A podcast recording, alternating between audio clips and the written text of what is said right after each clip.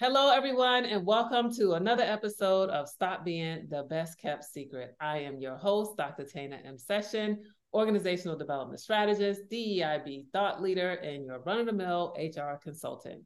And I'm so honored and so pleased to have today's guest with me today.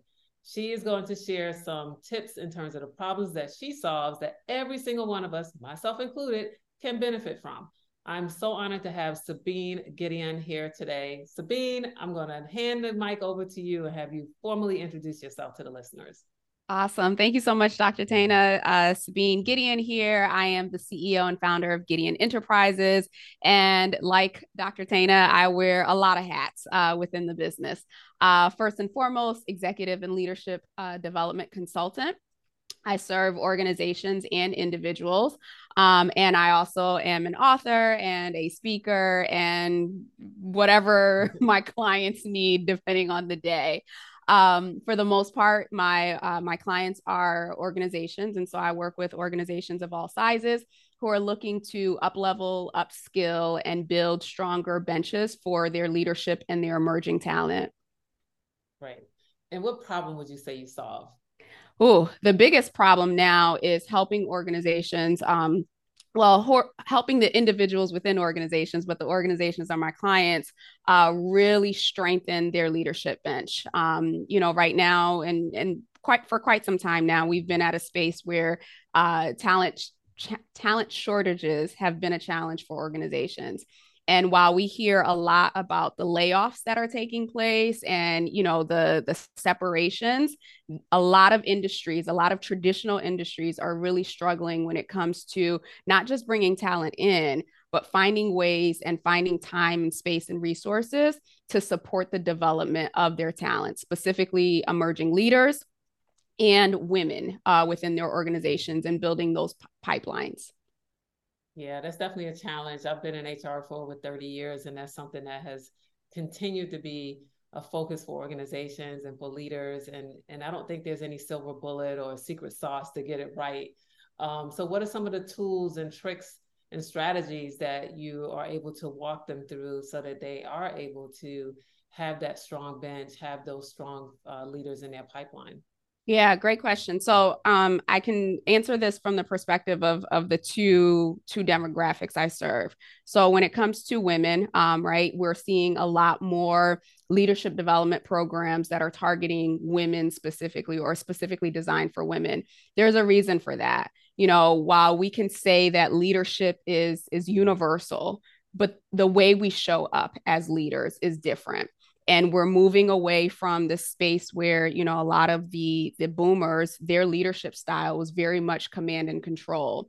And as millennials have come into the workforce and now gen z the uh, model of leadership that perhaps you and i were introduced to when we came into corporate it no longer works. And Good. if we're being honest it didn't work for us either. That's right. I yes. still have workplace trauma. Same same. And so now it's the understanding that you know where uh, and I'm sure as a former HR person, you know, when we looked at competencies before, right, it was around business acumen and strategy. And now the narrative is okay, well, the competencies that we need are empathy, compassion, communication. And so these are the, I'm not saying that it's not natural to men it's just more natural to women mm-hmm. these are the natural skills that we possess and so for a very long time the narrative were oh yeah those are soft skills yeah. or those are nice to haves they're not necessities and now organizations are required are realizing that oh no we're they are necessities. And so you're seeing a lot more leadership programs designed towards women to help them build or rebuild the confidence that has been lost over decades of being told that, you know, you, you being nice or you being compassionate is not, you know, a value add to this organization. So that's on that piece. And then the emerging leaders, you look at it, baby boomers are about 20% of the uh, workforce now, and millennials are about uh, 40%. Gen Z is about 5%, and 50% of them are not are electing not to go into traditional workforces. Mm-hmm. And so as you're looking at the workforce, the people who are holding the spaces at the leadership levels, they're leaving. Um, 2030 is is the estimated uh, time frame of when most boomers will be out of the workforce. And so because they've sat in those seats for so long, there hasn't been a lot of effort made towards, uh, well, let's look down the pipeline and let's start building leaders. Because um, you have a, a bunch of uh, Gen Xers who are ready to take the leadership realms, similar to um, to millennials, which make up about between the two of them 70%. So now organizations are saying, okay, well, you know what? We've thrown all of these leaders into leadership roles, right? Didn't give them any tools, any resources, any training they're burnt out they're leaving at high numbers and now we're looking down the pipeline or we're looking at this you know succession plan and we don't have anyone prepared.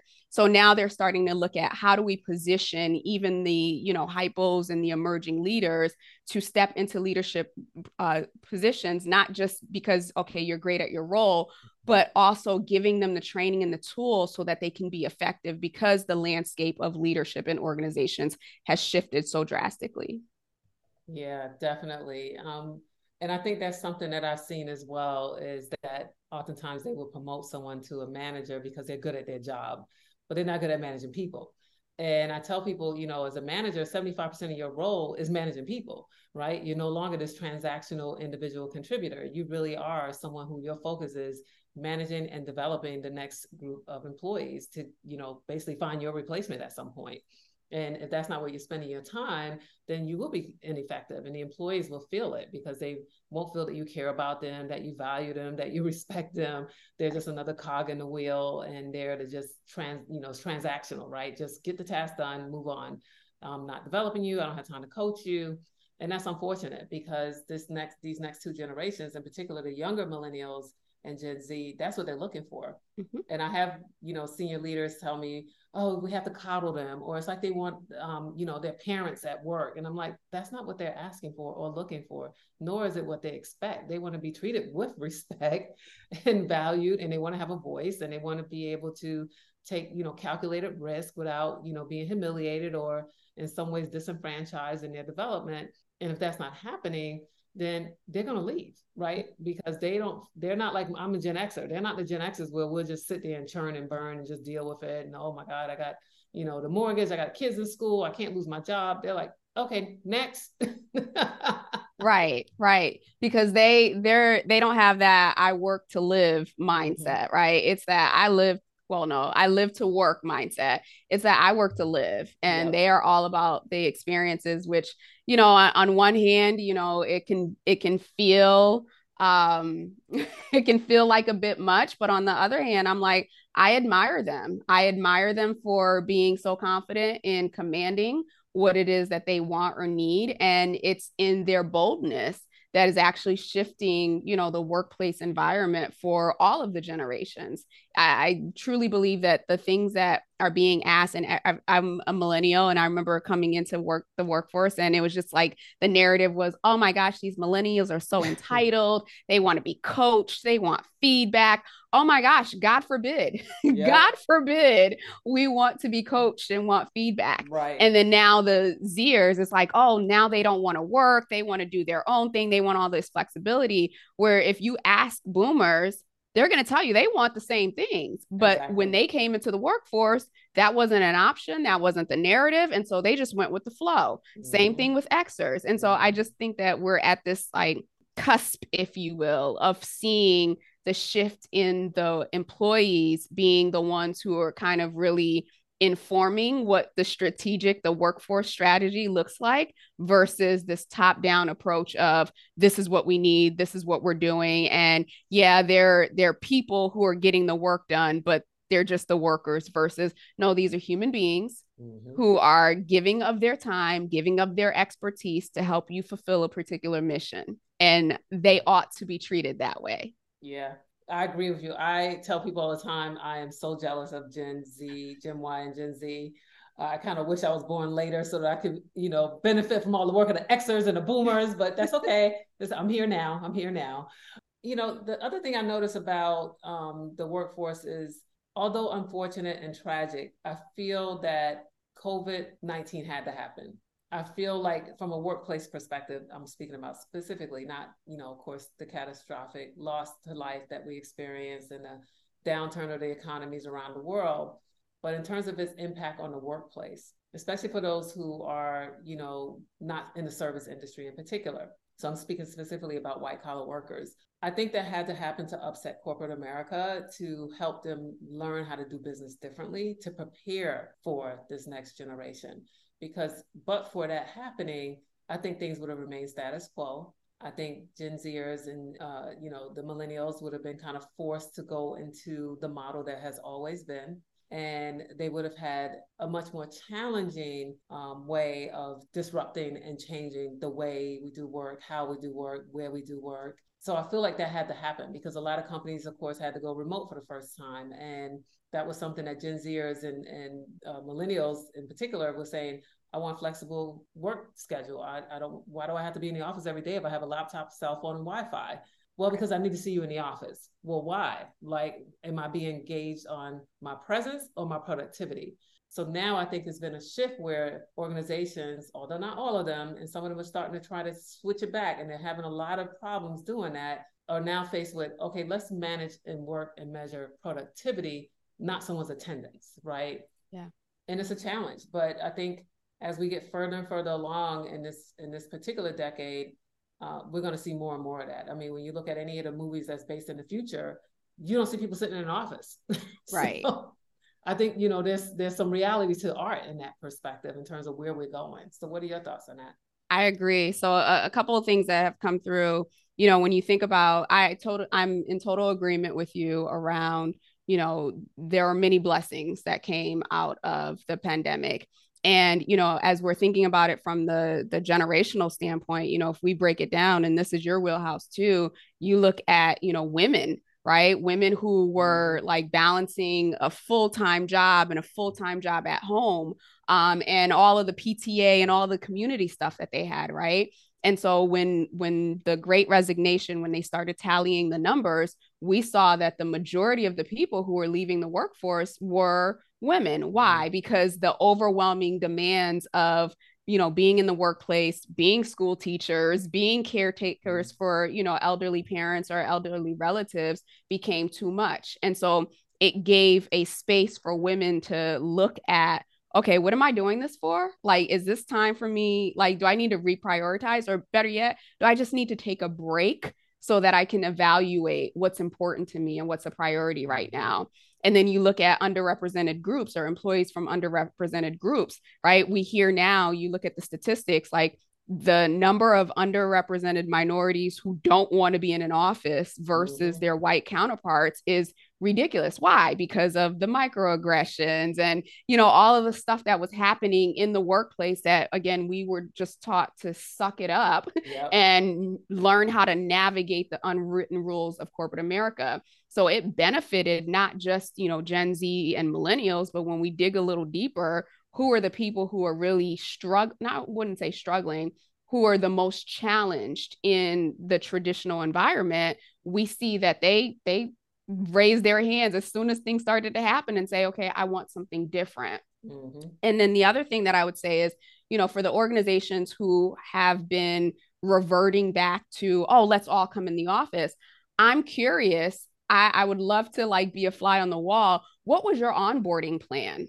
Right? Because I think that that's a huge piece. Uh, a lot of them are claiming, you know, lack of connectivity mm-hmm. and, you know, it, it's losing the culture and all this other stuff. And I was just like, okay, well, I get that three years ago, we all had to, like, you know, on drop of a dime, like work from home. You've had three years to build up a thorough onboarding plan that would support the same level of nurturing, the same level of community building, the same level of all these things, right? You didn't prioritize that. So now, if people are feeling disconnected or you're not seeing the productivity, my question to you was were they set up for that to begin with? Um, mm-hmm. I've worked mm-hmm. with clients who, you know, they they've never been in an office, like they started remote, and they'll tell you the same thing, like, yeah, you know, it's cool, we have Slack, we have these things, but some companies they already had a buddy system planned out like they they set their people up. They're still remote. The ones who are like oh let's backtrack it's not because you're not it, it's not because the employees or remote work or hybrid work isn't working. It's because you haven't invested in solving the right problem with regards to that. That's just my opinion. Drop the mic you are inside my head these are things that i have said to clients these are things that my team and i talk about when we have clients that are trying to force everyone back into the office and my first question is why why do you want to do it? What problem are you trying to solve? Okay, is that the root cause of the problem that everyone's not in the office? I don't think so. I don't think so. To your point, they were able to do it pretty effectively when we were forced to do it for medical reasons. And now they're like, oh, the CEO now feels like, well, I miss everyone. I want to be back in the office. Well, that's a you problem. Like, that's not a their problem. Right.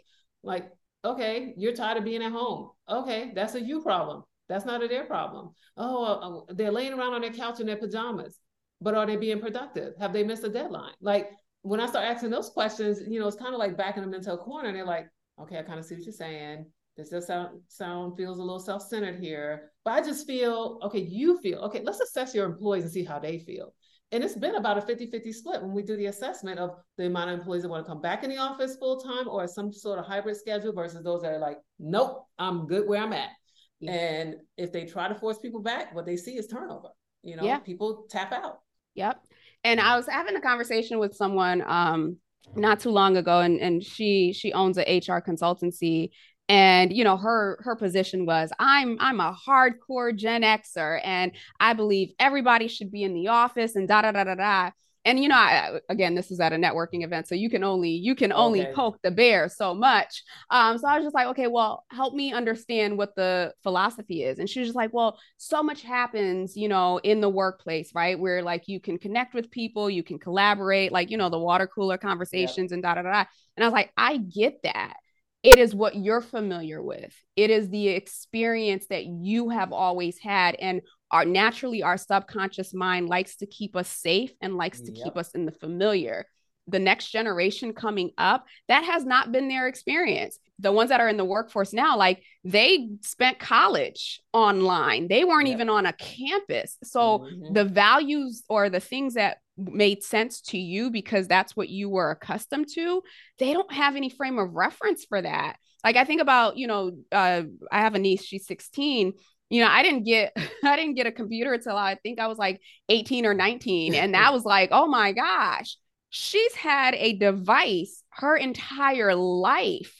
and so too. it's right. And so it's it's the lack of awareness that yeah. okay, yes, this is what I'm comfortable with, this is what I'm used to, but let's take a step back and say, okay, is that you're not always going to be here. Mm-hmm. And if you mm-hmm. want to attract the people who you want to attract, what has their life experience been like um, and I, I think it's just we're at this weird place where you know leaders are thinking that oh this is what's going to you know build the business and you know the revenue and it's just like no you're still trying to go back to 2019 and we exactly. can't go back to 2019 yep i tell them the same thing. I'm like 2019 left us a while ago. Like you got to let it go. If you haven't moved on by now then you're behind the eight ball right? Right. and those aren't the companies that employees are are applying to or those aren't the ones when they get there they're like okay this is not what i thought it was and they leave.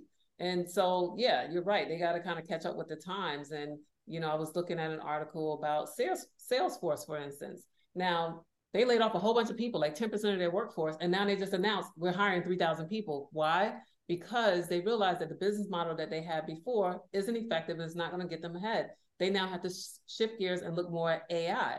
And so, because they're focused on artificial intelligence, they're building a whole new part of the business now to focus on that because that's the way technology is going. So, a big company like Salesforce gets it, where they're like, okay, we have to change our entire business model. That means we have to eliminate positions that we've had all this time that really aren't going to be effective or efficient to get us there. We have to create new positions. And oh, by the way, hire 3,000 people so that we can now get the work done that's going to get us into the future.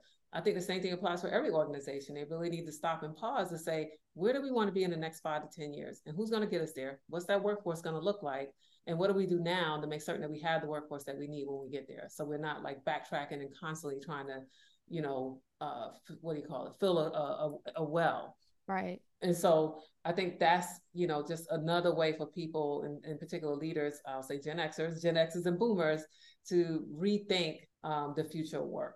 Yeah, I'm glad you brought that up because, you know, we can get so caught up, or people, I don't, people can get so caught up in the media narrative, right? Like, oh, they're laying off all these people and da da da da.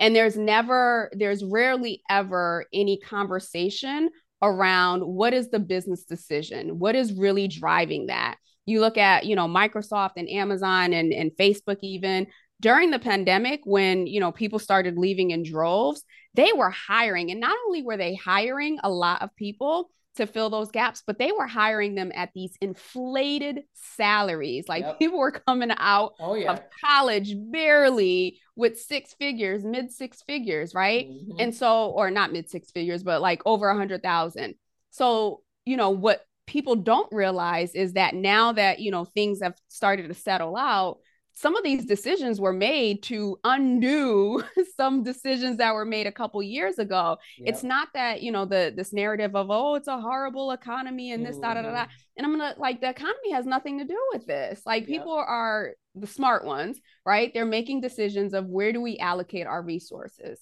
and where is that best. And I think that as organizations continue to evolve, especially in the next six and a half years, certain industries like if they're not doing this work now i just i'm i'm almost afraid. Like you look at uh healthcare traditional healthcare mm-hmm. you look at education you look at even the financial services uh companies right? Manufacturing they have always i think had this mindset of we'll always have employees because you always had employees. Well yep. guess what? These aren't first of all from a compensation perspective from uh um advancement in terms of innovation right? Like these aren't the companies that millennials or even Gen Xers are, are not Gen Xers, um, Gen Zers are looking to join. So the question is like, mm-hmm. how are you going to build out your workforce? You can't do your work without a workforce.